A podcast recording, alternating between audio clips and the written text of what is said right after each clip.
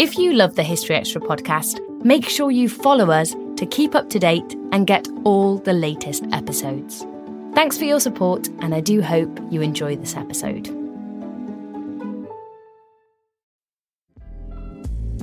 This episode is brought to you by Twizzlers.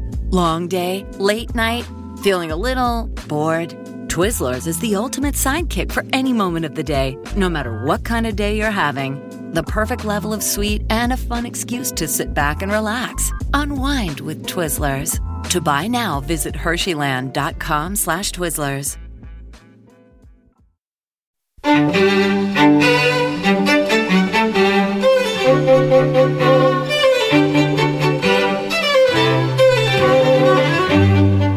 Hello and welcome to the History Extra podcast from BBC History Magazine, Britain's best-selling history magazine.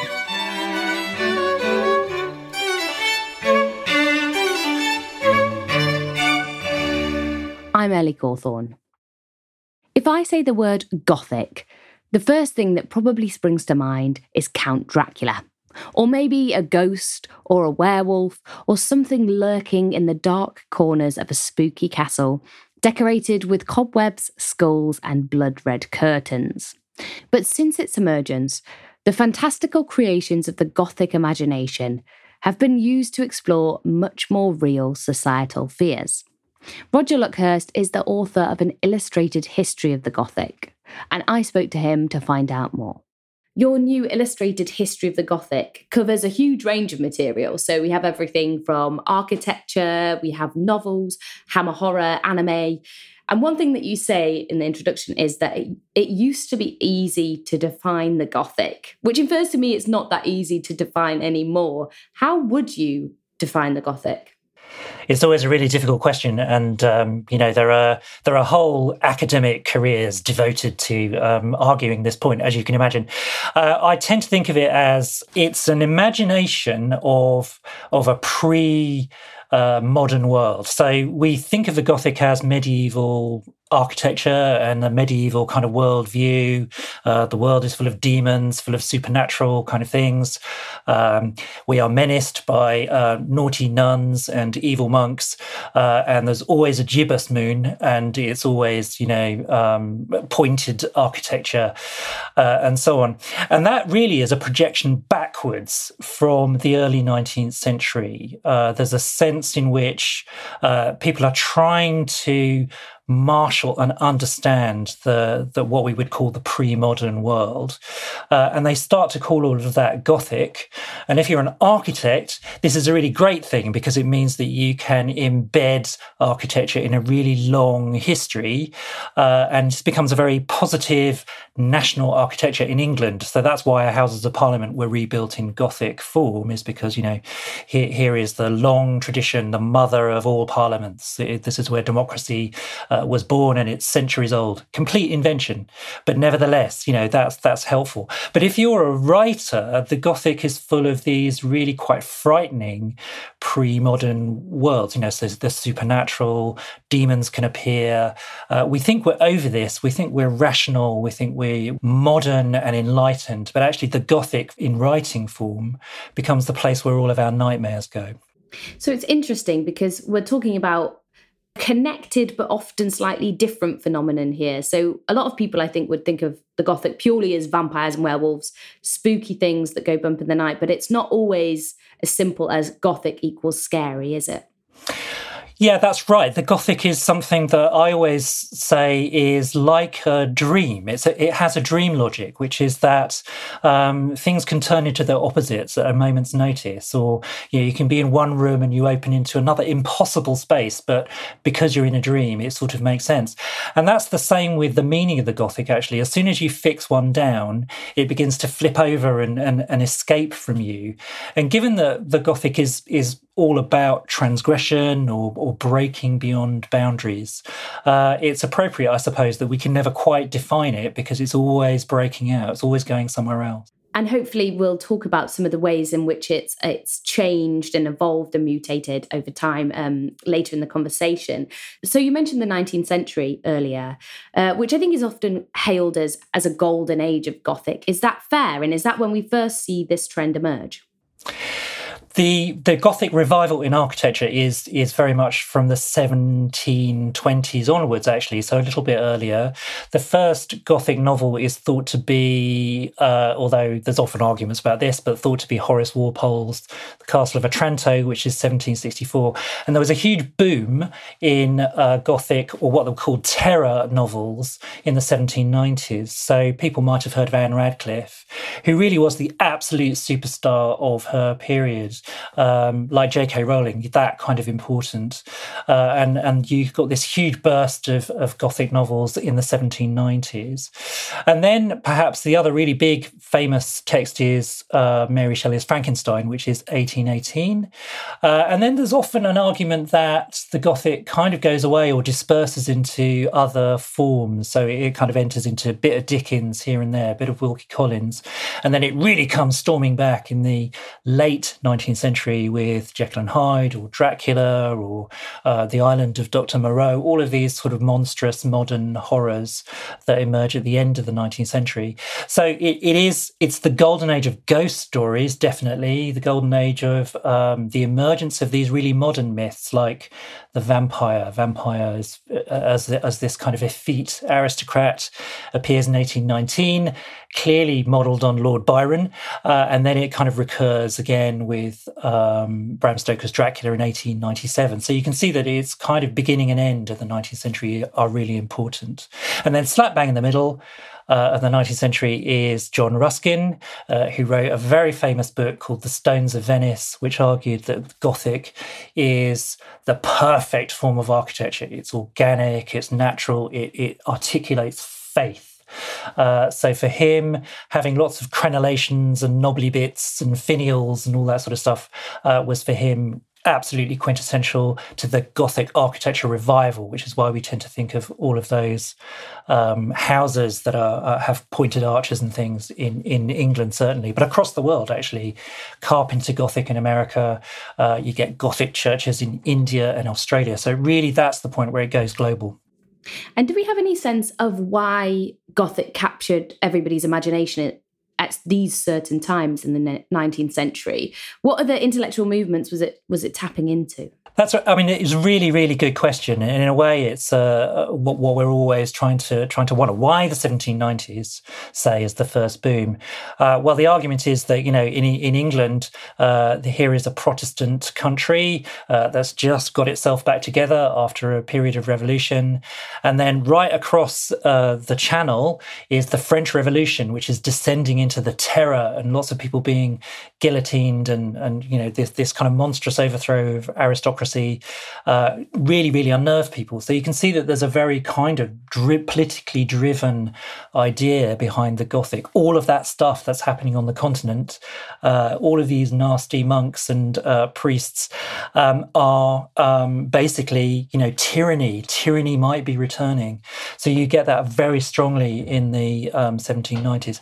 And so again, in the 1890s, lots of different contexts there, but immigration into England, but also into America too, beginning to cause anxieties about the purity of the nation. So you have someone like Count Dracula arriving from the very edge of Christian Europe, buying a house that's nearest as possible to Buckingham Palace, right in the centre of London, for this kind of sleeping monster to kind of awake and contaminate us all.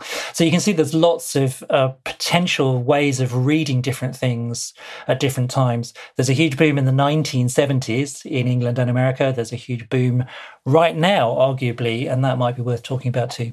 Let's talk then a bit about Gothic's global spread. So in the book, you describe Gothic's global spread as uncontainable as a zombie virus, which I thought was a nice way of putting it. Why do you think it has proven so popular? Well, I think it's a modern mythology. So it's like a toolkit which provides you with a set of images and a set of narratives, which means that you can adapt them in incredibly flexible ways. So that in England, say, the vampire kind of emerges as this figure of perhaps foreign contamination. But elsewhere, the vampire figure, this thing returning from the dead, can lock into local narratives of superstition. So you get vampire stories everywhere, in Thailand, in Korea, in Japan, in Australia, all the way around the world. And we all have, different cultures have this kind of need for these sorts of transgressive figures, somewhere hovering between life and death, which allow people to kind of work through, in some ways, what it means to be human. What are the limits of this? And if you go through a revolution, say, in biology, which is what we're doing at the moment, you know, what are the limits of genetic manipulation? What are the anxieties around that? Then suddenly the Gothic can provide you with extraordinary kind of set of devices to explore that idea. So that's why I think it's like a modern mythology, lots of bits and pieces that you can pick and choose from and turn into different hybrids across the world. As you say, I think that the vampire is quite a good way of illustrating that. And I wonder if you could just give us some examples of vampires from across the globe and how that figure's been used to explore different anxieties or different themes in different places. Yeah, I mean, the vampire is a really interesting case because it's a word that emerges from the Balkans and it arrives in the English language. We can track this very precisely in the 1730s. And that was from reports which were about strange goings-on in very rural parts of Romania and Turkey and places like this. There's this odd superstition of the peasants who are not, you know, educated, who believe that one of their neighbours is coming back from the dead and killing off their cattle or preying on people in the town. And so it was seen as a form of, you know, what a ridiculous bunch of peasants they are. But then it travels, rather like, you know, Count Dracula himself, travels from the edges of Europe into the centre. So you get these stories happening from the early 19th century of vampires kind of arriving and being these contaminating figures. But then you also see that idea. There are various forms of this undead creature in lots of different cultures. So you get this in even all the way back to Viking mythology and so on. You see this kind of undead creature happening in Siberia or in Africa and so on. And it's nearly always a kind of way of dealing with the foreigner, the anxieties about foreigners who are kind of coming in, taking our jobs, taking our women, those sorts of ideas. And then recently, I think, you're able to think through things about diseases of the blood. So lots of vampire stories about AIDS in the 1980s when it was this terrifying disease that was incurable. And right now, of course, our zombies and vampires feel like they prepared us actually for COVID. You know, this idea of the pandemic. Zombieism is a form of pandemic in many 21st century versions of it, and so is the vampire. So you can see how it kind of changes and shifts across time. And it's, again, an incredibly malleable device for people to be able to articulate anxiety, really, and manage it. That was actually going to be one of my next questions about how Gothic is used to explore anxieties of the age. You gave some great examples there, but I wonder if you could give us some more. Basically. Yeah. Okay. So I mean, I think, for example, very recently, you know, there have been a lot of say horror films which do directly address key anxieties of our time. So, you know, one of the first horror films to emerge around the time of the financial crash in 2008 was this brilliant B-movie called Drag Me to Hell, which starts with someone refusing to extend a mortgage, and she is cursed. And then everything kind of erupts from that point of view. She gets completely kind of harassed, this poor old bank person. And in a way, it's just a hugely exaggerated version of economic insecurity.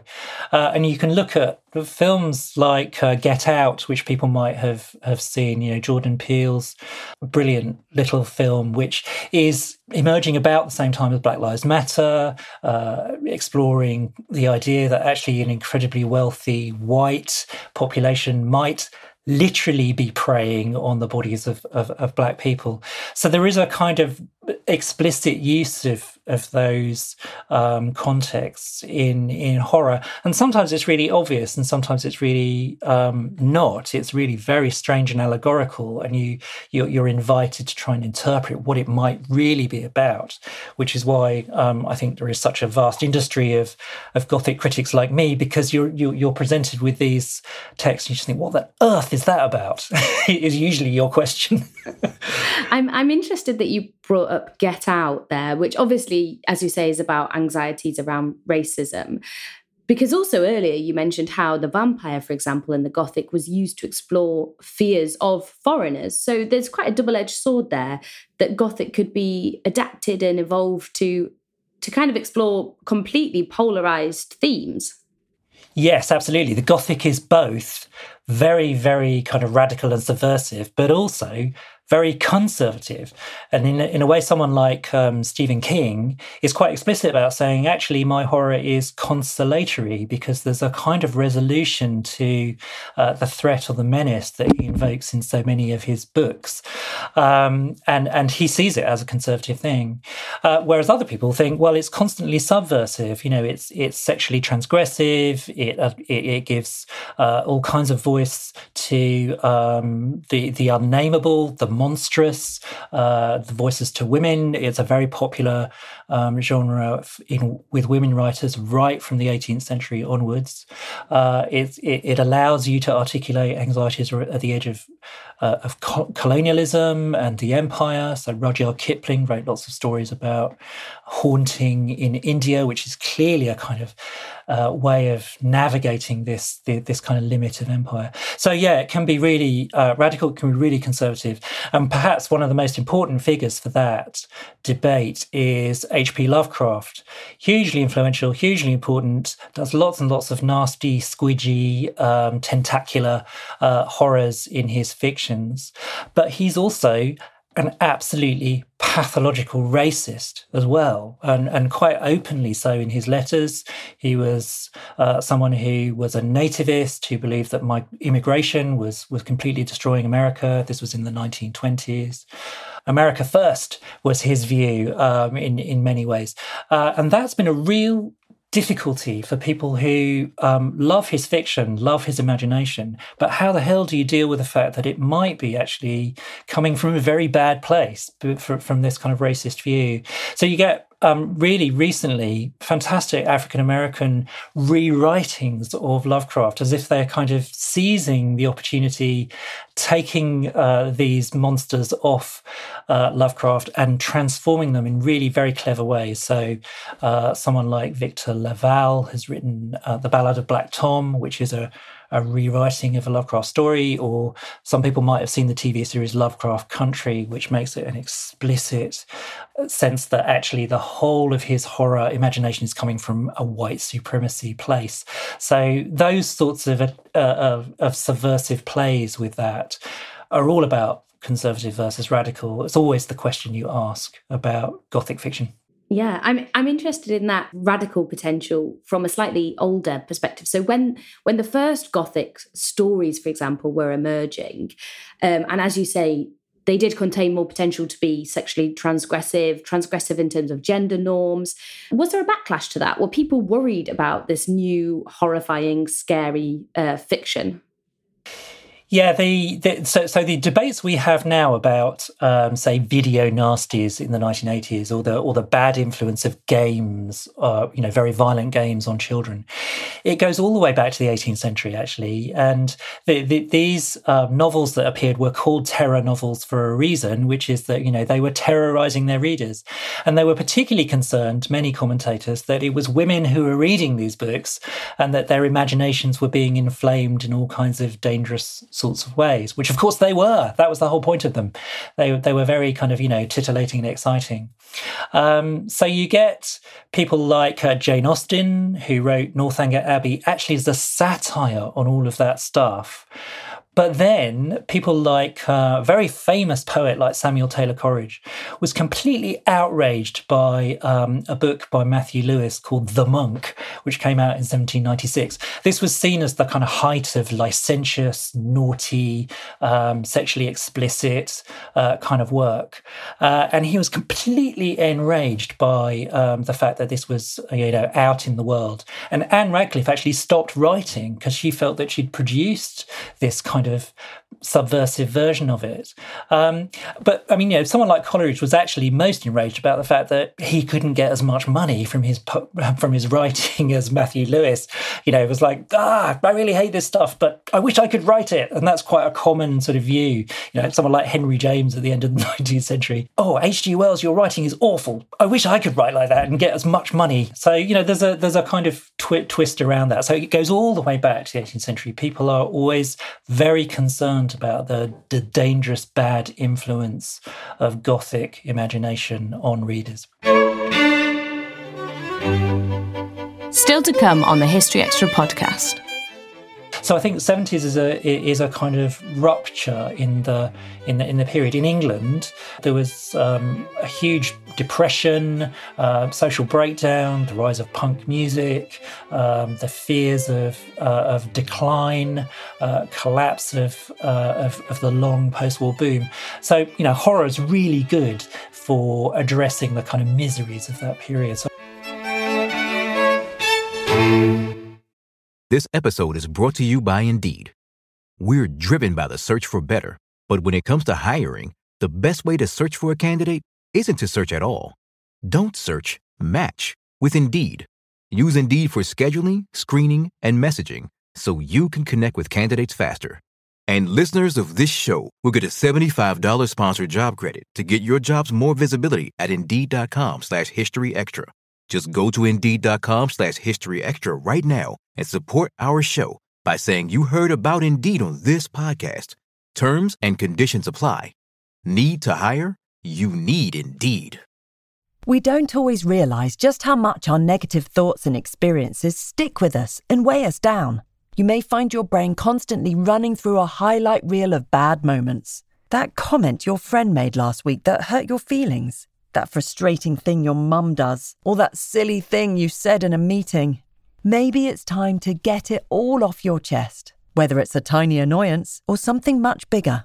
Talking about it can give you some relief and lead you to a potential solution. That's where therapy comes in.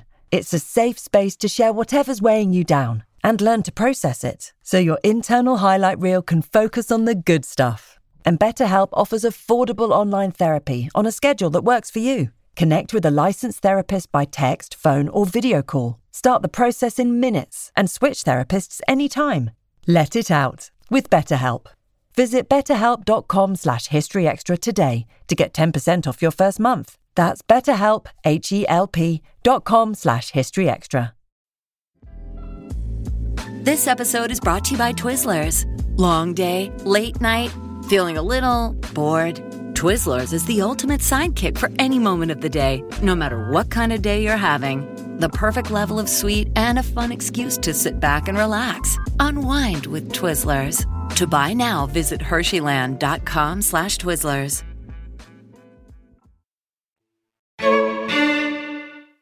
Something that's really important to the Gothic imagination is landscape and setting.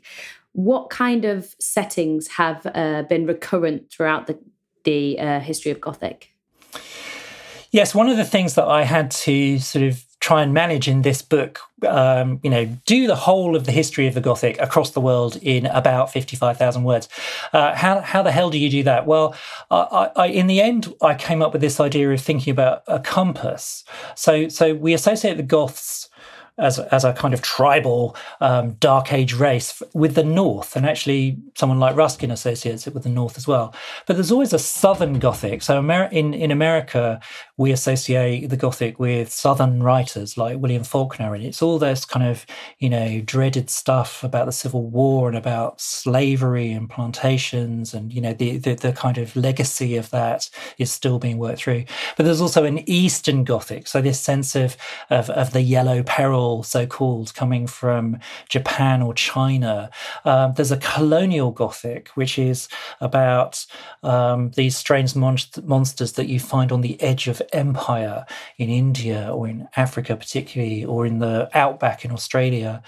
And there's also a Western Gothic as well, that sense in which, you know, you can head west into the wilderness in America throughout the 19th century, but you were encountering kind of monstrous, unknown territory, which is full of these strange creatures and strange tribes, which actually, you know, that your very contact as a colonial settler are killing off, you know, because you're bringing disease with you, and there's that sort of pall of death that is driving behind this. So there are lots of landscapes, wild, sublime mountains and territories of the unknown, but also landscapes that are that kind of anxiety increasingly doesn't come from the total outside, you know, from something disturbed in the Arctic or something from the wilds of America, but actually erupts inside your own house. Mm-hmm. And that sense of it coming home is a really key landscape, I think, that emerges over time. So, you know, Jekyll and Hyde. Hyde appears to be this monstrous figure who's coming from the back streets, but actually, sorry to ruin this, but actually it's Jekyll. And it's actually a version of himself that he's let free, and it's erupting from within us. So that's a sense of the uncanniness of home is very important to the modern Gothic as well. Yeah, the haunted house, I think, is one of my own personal favourite Gothic tropes in literature and in films. How has that evolved or changed over time? Yeah, the haunted house is a really good example, and I think it has changed quite radically over time. So in the early phase of Gothic novels, Gothic writing, it's nearly always associated with ancient buildings, with ruins or with, you know, abandoned places. And nearly always the narrative is about, you know, fleeting images of ghosts or haunting, some sort of intrusion into this space. And really the story is about investigating that and trying to unearth the true story. So it might be, you know, this was a place of atrocity, this was a place of a wrongful death that was never acknowledged, and once you tell the story of the ghost is laid to rest. So we still have, you know, narratives like that around, haunted house narratives that work like that. But what I found increasingly interesting was that there's a kind of an opposite of that that's emerged in the 20th century, which is that we are really haunted by places that have absolutely no history. So hotels, you know, places like institutions like mental asylums and so on, that are actually these very modern and very idealistic institutions that were designed to reform people that actually sort of went horribly wrong. We've decided, you know, these aren't great places. What a bad idea to, you know, stuff thousands of mentally ill people into one space. That didn't work. And, you know, these themselves become haunted, and they're much more about, you know, the uneasy sort of anonymous places, corridors, tunnels in tube stations, hotels that have no history and yet seem to leak all of these strange great ghosts and monsters in their basements or in their strange interstitial spaces. So yeah, there's lots of change across the history of the haunted house, from this ancient thing to a very kind of modern, unnerving place. Something we see as well throughout the history of the Gothic, whether it's Dracula or then in the modern age, films like Midsummer and The Witch, is this idea of folk horror and a tension between urban and rural, and fears about rural communities. Where do you think you can see that changing? Yeah, folk horror is a really good example of something that's kind of emerged very recently. So no one talked about folk horror until about 2010. And now it's become one of the key ways of thinking through contemporary kind of Gothic. And we tend to bounce back into the 1970s to see films like The Wicker Man as being the quintessential folk horror story. So that's a story of a policeman who is sent to a remote Scottish island to investigate a disappearance, and it turns out that he's going to be caught up in some ancient ritualistic sacrifice. So that's a kind of classic folk horror thing. But actually, of course, the use of folklore goes all the way back to the beginning of the Gothic. So werewolves are centuries old. This idea that there are some men who might turn into wolves, who might let their bestial nature overtake them periodically. That's a really kind of crucial idea of folklore. And the vampire, again, is something that kind of emerges from a folklore position in peasant cultures at the edges of empire and then becomes a kind of fictional trope. So you can begin to see that actually the use of folklore, or what is called the folklore-esque, things that sound like folklore but aren't, urban myths and so on. Slender Man's a really good example of this, an internet myth actually that's emerged just through the leaking of this story into the technology, and people begin to believe it, begin to act on this kind of myth. So you can see folklore as being really central to the Gothic, and actually that roots it in a really ancient, centuries-old set of traditions. So it's both a very, very modern genre, the Gothic, 18th century, the Enlightenment, the recognisably modern world, but it's also all about what survives, what the legacy is of ancient mythology. We thought we'd got over this. We thought we'd superseded all of these superstitions, and here they come roaring back as soon as you hear a creak on the stair at 3 o'clock in the morning. Yeah. We've spoken about Gothic monsters throughout the conversation, werewolves, vampires, zombies, but I wanted to ask you what your own personal favourite Gothic monsters were, maybe some that tell us something about the time in which they were created. Yeah, I think, well, everyone has their favourite monster, don't they? And I think I'm always quite intrigued recently by the much more formless monsters. So things that don't necessarily manifest in physical shape at all. And actually, I find that the most kind of unnerving. So things like The Mist film, which, it's only at the very end that you begin to see these creatures emerging from the mist. Before, it's a kind of, vague cloud of menace. Or there is a film called The Wind, which is set on the very borders of the of the western edge of the wilderness in America in the 19th century. And that again, that's just gusts of wind for a long time. How frightening is that? Well, quite unnerving. Algernon Blackwood wrote a great novella called The Willows, which is just simply the willows, these willows shaking a lot at night. And there's just the sound which completely freaks out the narrator, who thinks that there is something from another world trying to get into our world. And all it is a natural landscape, nothing kind of there. Some people might have seen the Final Destination films, which is where, death runs after people. But you never see this creature. You never see this thing. It just manipulates the world around you to create what seem to be accidents. So you get these very elaborate, very funny as well, deaths, which are kind of manipulated just by the environment around you. So so my favourite monsters are actually those you can't see, which might not be a very satisfying answer, I suppose. There's also something very interesting about tentacles, I think, and kind of tentacular creatures, because I think they're so alien, they're so other, so they don't reflect us back. The zombie is just us reflected back. They're just humans who've gone into a different phase. So are vampires, actually. Usually they're just kind of contaminated versions of ours. But octopus, they're completely alien. We don't understand them at all. They have really weird kind of physiology that makes no sense to us. We don't understand it. Or eels. We don't know how they reproduce. That's crazy. So there's this kind of this other physiology, I think, which the Gothic uses and has used very recently. Again, someone like Lovecraft is very influential in that because, you know, he actually had a phobia of shellfish. And you can tell that in his fiction because there's all of these kind of, you know, tentacles and horrifying kind of protuberances that he just create absolute revulsion in him. So I think that's another kind of area which I think is very interesting. That point about Lovecraft bringing his own personal baggage, as it were, to his Gothic is interesting.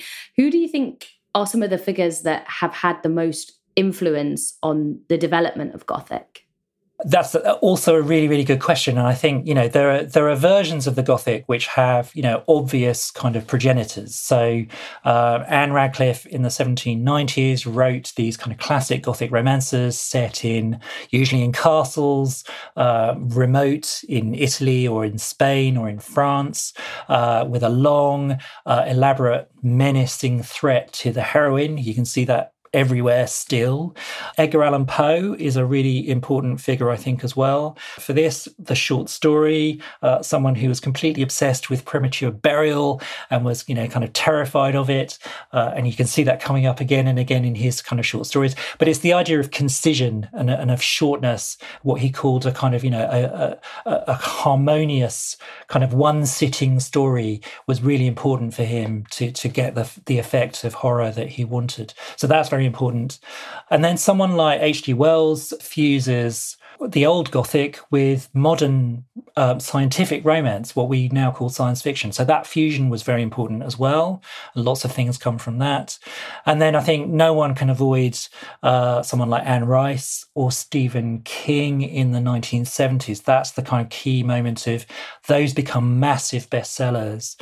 The Interview with the Vampire, but also The Shining or Carrie. You know, those books by Stephen King were really, really important for updating all of this old material. So you mentioned the 1970s as a golden age of Gothic before.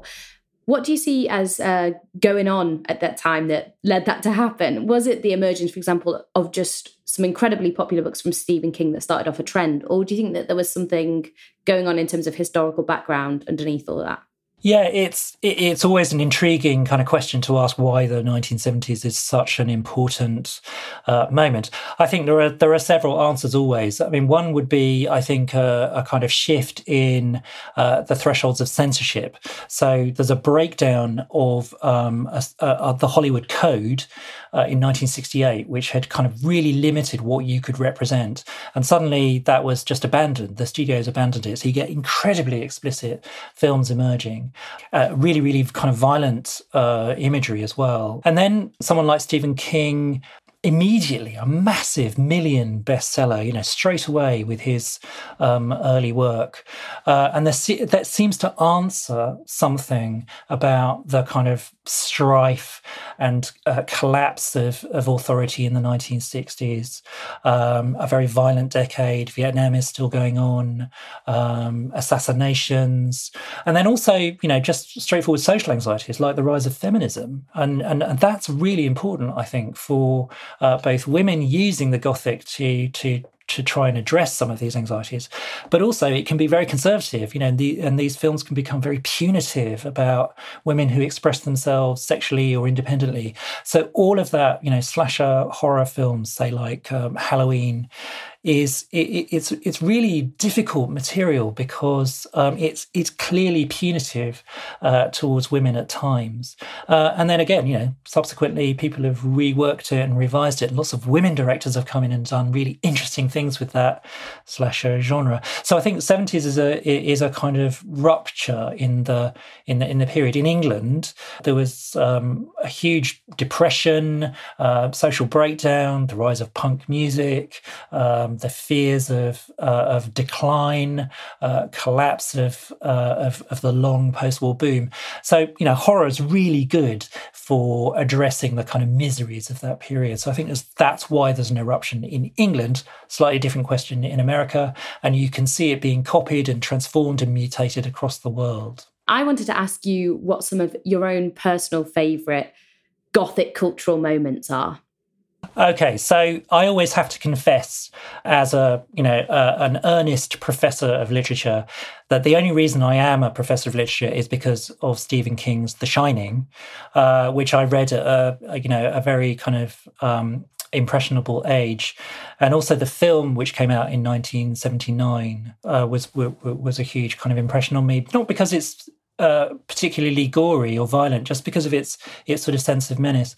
But actually, it's an amazing book. I would really encourage people to go back and read it, because this hotel is a bearer of all of the atrocious history of America in really quite intriguing ways. That doesn't appear very much in the film, but actually the book is extraordinary.